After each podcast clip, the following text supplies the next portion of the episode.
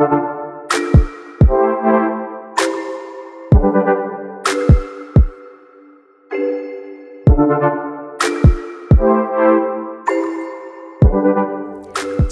Sürdürülebilirlik Podcast kanalından herkese merhaba. Ben Gökçe.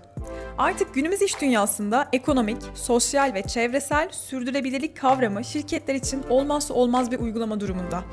Sürdürülebilirliğe odaklanan şirketler stratejik anlamda markalarına kurumsal bir değer katıyorlar ve rekabette ciddi avantajlar elde ediyorlar. Sürdürülebilirliğin şirketler üzerindeki etkileriyle ilgili olarak bilgi ve veri ölçümleme şirketi Nielsen tarafından yapılan anket çalışmalarına göre şirketler sürdürülebilirliğe verdikleri önem derecesinde tüketici taleplerini karşılayabiliyorlar.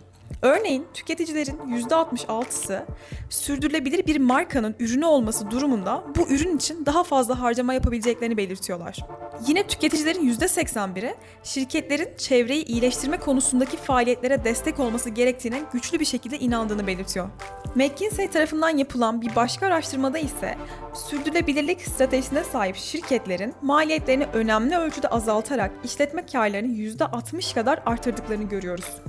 İşte biz de bugün sürdürülebilirlik konusundaki güçlü performansları nedeniyle Corporate Knighes'ın 2005 yılından itibaren yayınlamaya başladığı dünyanın en sürdürülebilir 100 şirketi sıralamasında geçen yıl en üst sırada yer alan gelirinin %70'ini sürdürülebilir çözümlerden elde eden ve yatırımlarının %73'ünü sürdürülebilir çözümlere yönlendiren Ayrıca ırk ve cinsiyet çeşitliliği ile kaynak üretkenliği ve güvenliği gibi alanlarda da güçlü bir performans sergileyen Schneider Elektrik firmasının çevresel sürdürülebilirlik uygulamaları üzerine şirketin strateji ve dijital dönüşüm direktörü Cemal Tosun ile sohbet ettik.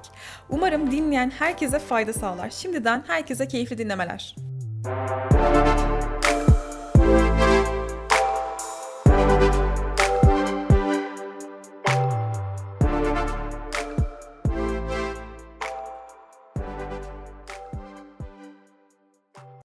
Cemal merhaba. Çevresel Sürdürülebilirlik Podcast kanalına hoş geldin. Öncelikle podcast'ime konuk olduğun için çok teşekkür ederim. Bugün Schneider Electric'in çevresel sürdürülebilirlik uygulamaları üzerine sohbet edeceğiz. Başlamadan önce kısaca kendini tanıtabilir misin? Merhaba Gökçe. Öncelikle nazik davetin için teşekkür ederim. Bu platformda seninle bu değerli ve anlamlı yayını yapmak çok keyifli olacak. Kendimden kısaca bahsedeyim. Schneider Electric Türkiye, Orta Asya, Pakistan bölgesi strateji ve dijital dönüşüm direktörü görevinde bulunuyorum. Mevcut görevimde bölge ülkelerinin iş geliştirme ve stratejilerinin oluşturulması, dijital dönüşüm ve iş süreçlerinin yalınlaştırılması, satış deneyiminin geliştirilmesi ve sürdürülebilirlik liderliği sorumluluklarını üstleniyorum. Sürdürülebilirlik konusunda sorumlu olduğum bölge özelinde global stratejilerin uygulanması ve takibi, yine aynı şekilde lokal inisiyatiflerin ise yaratılması ve yönetiminden sorumluyum.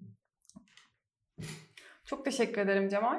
Ee, bilmeyenler için kısaca Schneider Elektrik firmasını ve hizmetlerini de tanıtabilir misin? Tabii.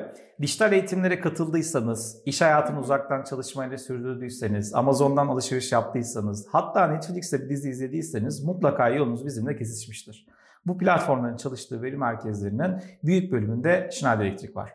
Veri merkezleri faaliyet gösterdiğimiz tek alan değil. Dünyadaki binaların %40'ında yine Schneider Elektrik çözümleri kullanılıyor endüstrileşme, şehirleşme ve dijitalleşme trendlerine paralel olarak artan enerji ihtiyacına cevap verebilmek amacıyla teknolojik çözümler geliştiriyor. Bunlara ek olarak Schneider Electric için sürdürülebilirlik kapsamında ciddi anlamda aktif rol oynuyor diyebiliriz. Örneğin enerji dönüşümü ve dijitalleşmenin merkezinde yer alan çalışmaları imza atarken portföyün %50'sinden fazlası partnerler için ortak iklim eylemlerine ulaşmanın sağlayacak karbonsuzlaştırma çözümleri oluşturuyor. En önemli göstergelerden biri Manisa ve Gebze'de bulunan yeşil bina sertifikalı iki üretim tesisi. 1500 üzerine çalışan ve 200'e yakın yerel iş ortağıyla faaliyet gösteriyor. Süper. Ee, sürdürülebilirlik çözümlerine biraz aslında başlamış olduk ama ben ilk başta e, Schneider Electric'in hangi alanlarda çevresel etki yarattığını tanımlamak istiyorum. Hani çalıştığınız firmanın en büyük çevre problemi nedir diye sorabilirim. E, daha sonra da hatta çözümler üzerine sohbet etmeye başlayabiliriz. 20. yüzyılda hala yaklaşık 2 milyar insan güvenilir bir enerji kaynağına ulaşamıyor maalesef. 2050 yılında ise dünyamızda 2.2 milyar insan daha olacak. Bu tam olarak gelecek 30 yılda her yıl 5 yeni İstanbul şehrinin kurulması demek. Bu da aynı zamanda daha fazla bina, havaalanı, fabrika, veri merkezi ve altyapı anlamına geliyor.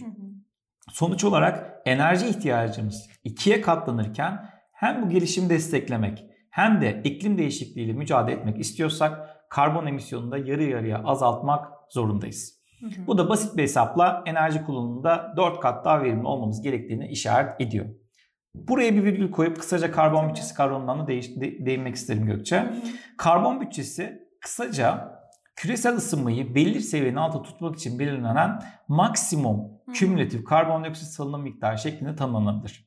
Hmm. Bildiğiniz üzere küresel ısınma seviyesini 1,5 dereceyle sınırlandırma hedefi var. Hı IPCC yani Hükümetler Arası İklim Değişikliği paneline göre ortalama sıcaklıkta 1,5 derecelik bir yükseliş dahi ekstrem sıcak hava dalgaları, deniz seviyelerinin yükselmesi ve dünyadaki mercan resiflerinin %70 ile %90'ının yok olması anlamına geliyor. Mercan resiflerinin yok olması demek sularda hiç canlı kalmayacak sonucunu doğuruyor. Dolayısıyla 1,5 derece aslında bir kırmızı çizgi olarak da düşünülebilir. Bu doğrultuda baktığımızda 1,5 derece sınırını aşmamak için dünyanın 307 gigatonluk bir karbon bütçesi var.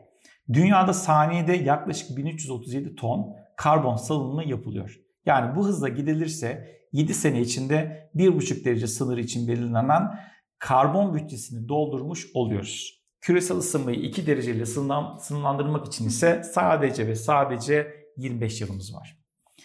Birleşmiş Milletler'e göre dünya nüfusu 2050'de şu anki yaşam tarzının sürdürülebilmesi için 3 dünya kadar kaynağa ihtiyaç duyacak. Başka bir araştırmaya göre ise tüm dünya Amerika Birleşik Devletleri gibi yaşasaydı tüm talebi karşılamak için 5 dünya kadar kaynağa ihtiyaç olacaktı. Almanya, Fransa, Japonya gibi ülkeler baz alındığında ise bu sayı 3'e yakın. Dolayısıyla küresel ısınmaya bütüncül bir bakış açısıyla yaklaşmamız ve tüm iş yapış şekillerimizde bir değişime gitmemiz oldukça önemli. Aslında küçük büyük, bireysel kolektif demeden her türlü iyileştirici inisiyatife dünyanın ihtiyacı var. Örnek vermek gerekirse burada da Birleşmiş Milletler'e göre tüm dünya enerji tasarruflu aydınlatma kullanırsa sadece bu değişiklikle bile dünya çapında 120 milyar dolarlık bir tasarruf sağlamak mümkün. Çok güzel bir bilgi paylaştınız bu arada. Bu da hayatlarımızda yapacağımız en ufak bir değişimin dahi küresel ısınmaya karşı mücadelemizde nasıl bir avantaj sağlayacağını gösteriyor.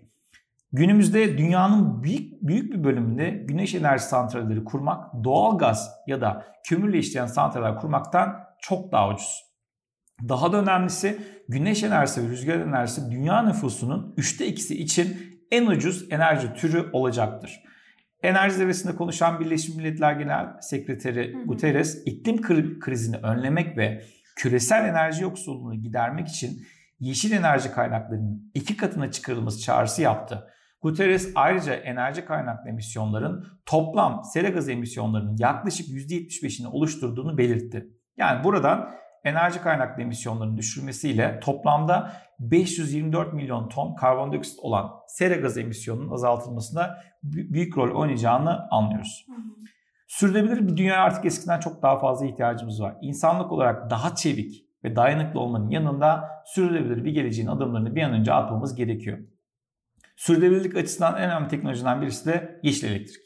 Enerjiyi karbondan ayırmanın en iyi yöntemlerinden biri. Bu nedenle elektrikli araçların, hmm. güneş enerjisinin, mikro şebekelerin ve sıfır emisyonlu binaların olduğu bir dünyaya hazırlanmamız gerekli. Schneider Electric de bu doğrultuda şirket stratejisinin özüne sürdürülebilirliği yerleştirdi, dert edindi ve sürekli inovasyonlarla bu alanda gelişimin öncülüğünü üstleniyor. Sürdürülebilirlik odaklı iş stratejisi 3 temel eksen üzerinde oturuyor. Bunlardan ilki enerji iklimine çözüm aramak. Hı hı.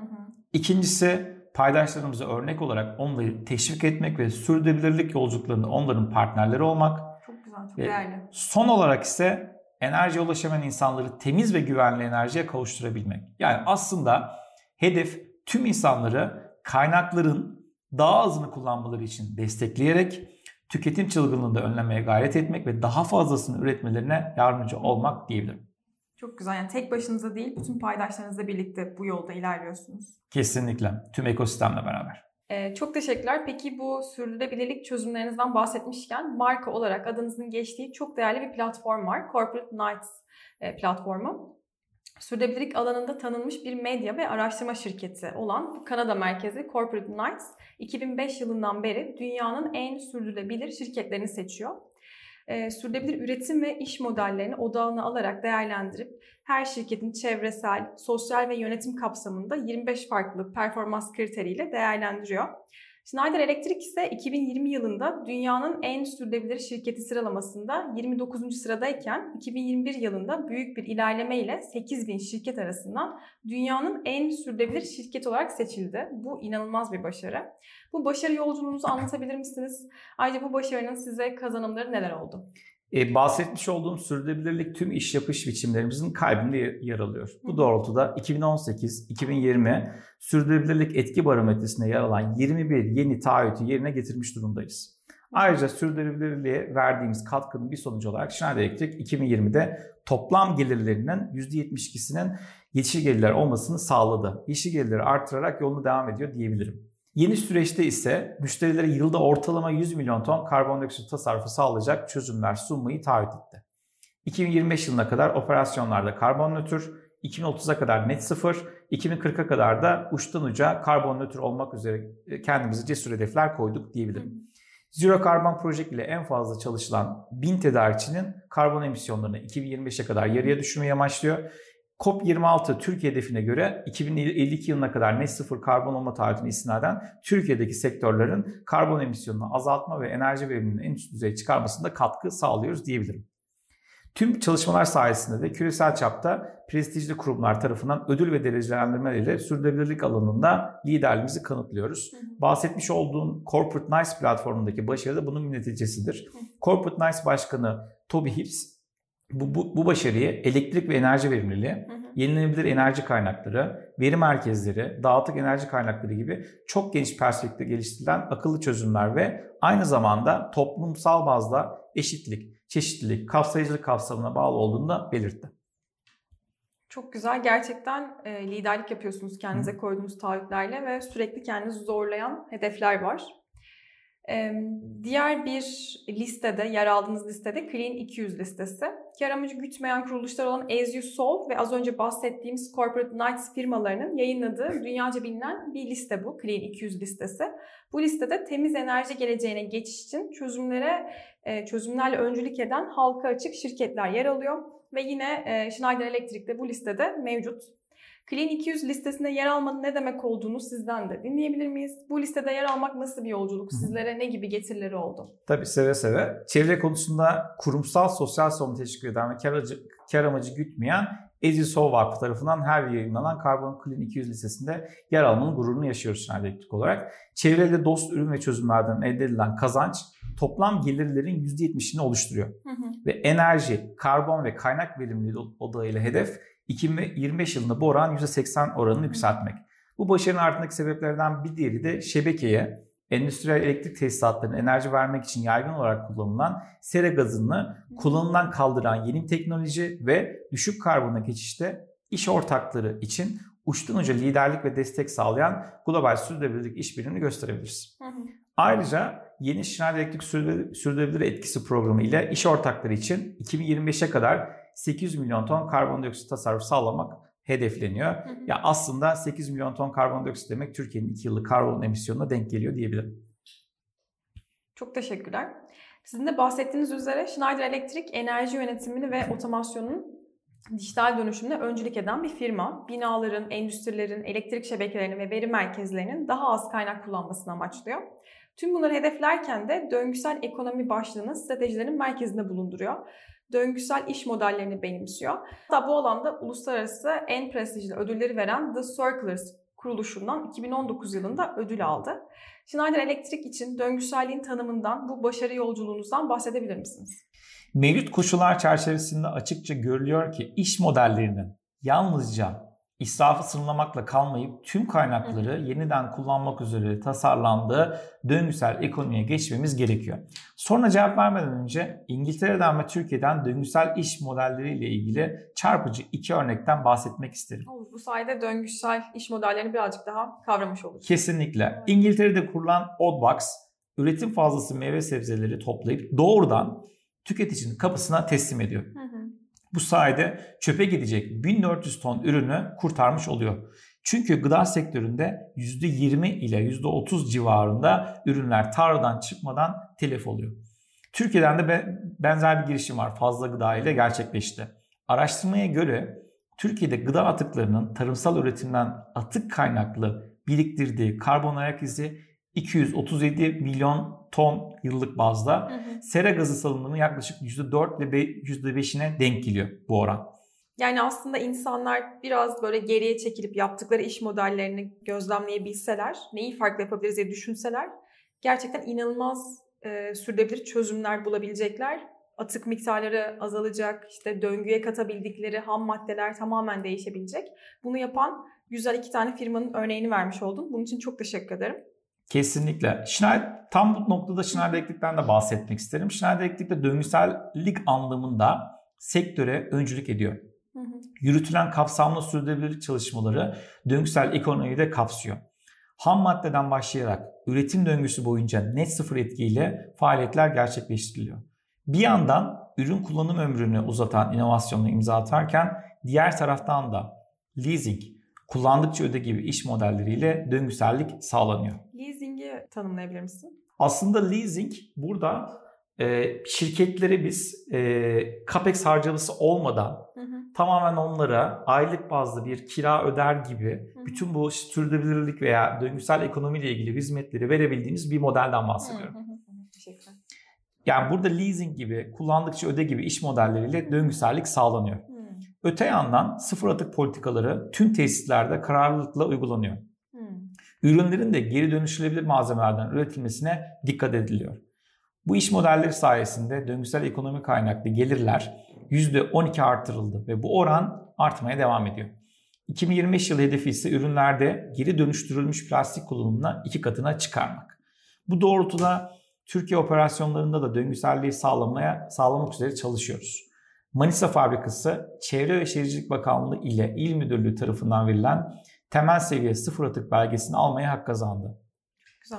2019 yılında başlatılan sıfır atık projesi çalışmaları kapsamında yönetmelik standartlarına uygun atık yönetimi, atık kutuları, atık alanları oluşturularak gerekli bilinçlendirme çalışmaları gerçekleştirildi.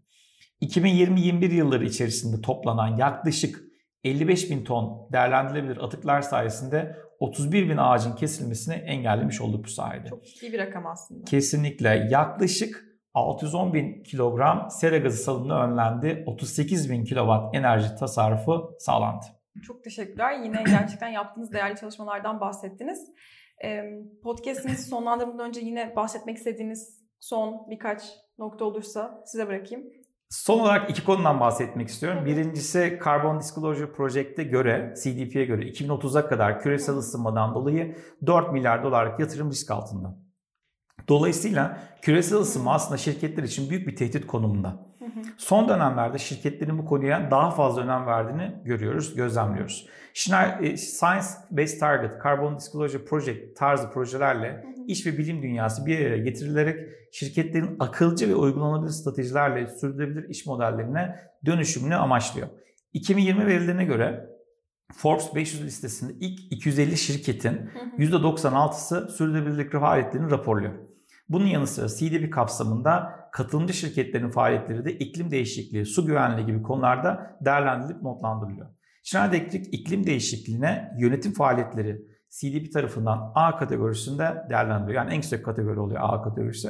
Ancak ne yazık ki Türkiye'deki firmalar en fazla A-, A negatif kategorisini değerlendiriyor ki toplamda bu şekilde sadece 5 firma var Türkiye'den.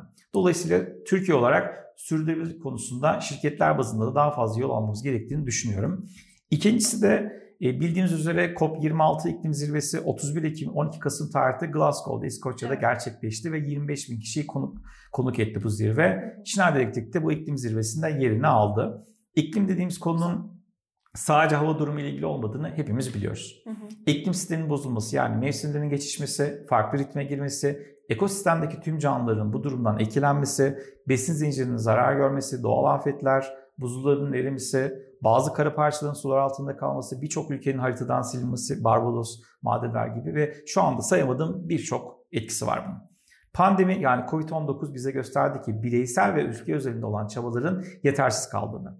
Pandemi gibi, iklim krizi gibi konularda daha fazla iletişime, daha fazla işbirliğine, daha fazla yardımlaş, yardımlaşma ihtiyacı var insanların. 200 yakın ülkenin oturup anlaşması, uzlaşması gerekiyor küresel ısınmayı bir buçuk derece tutabilmesi için. İklim değişikliğini yaşayan bir nesiliz. Bugün elimizde gerekli teknoloji var. Taahhütlerimizi yerine getirmeliyiz. Herkes için sürdürülebilir ve kapsayıcı bir gelecek yaratacaksak bugün artık daha fazlasını yapmalıyız. Bu konuda hepimiz benzer düşünüyoruzdur yüksek ihtimal. Bu minvalde sözlerimi bitirmeden önce iki kitap önerisinde bulunmayı arzu ederim. Okuyanlar vardır mutlaka. İlki Muz ne kadar kötüdür kitabı. Gündelik yaşantımızda ne kadar karbon salınımına sebep olduğumuzu hiç düşündünüz mesela. Harika derlenmiş bir karbon ayak izi rehberi. İkinci kitap ise bu topraklarda doğan biri Yaşar Kemal. E, bence en önemli aktivistlerden birisidir. Yanan Ormanlarda 50 Gün kitabın ismi. Kitap Yaşar Kemal'in 1950'lerde Cumhuriyet Gazetesi çatısı altında muhabirlik yaptığı dönemin yazılarının derlenmiş hali. Orman yangınlarının bahsettiği bölüm yaklaşık bir 70 sayfa. Yoksulluktan, eşitlikten bahseden farklı yazıları da var bu kitapta. Muhteşem bir kitap. Farklı sürdürülebilirlik kalkınma amaçlarını çığlık çığlığa 1950'de bahseden eşsiz bir yazar. Okuma, okumayanlar için kesinlikle tavsiye ediyorum. Teşekkür ederim Gökçe. Ben teşekkür ederim. Çok değerli iki tane kitap önerisi de yaptın. Hatta web sitemize bu kitapları da koyalım, linklerini paylaşalım. Çok çok teşekkür ediyorum. Umarım dünyadaki birçok firmada çevresel sürdürülebilirlik alanında çalışmalar yapmak için bu sohbetimizden ilham alır. Çünkü Schneider Electric gerçekten e, bu alanda lider firmalardan biri. Bu keyifli sohbet için, bugün burada olduğun için çok teşekkür ederim Cemal. Ben teşekkür ederim Gökçe.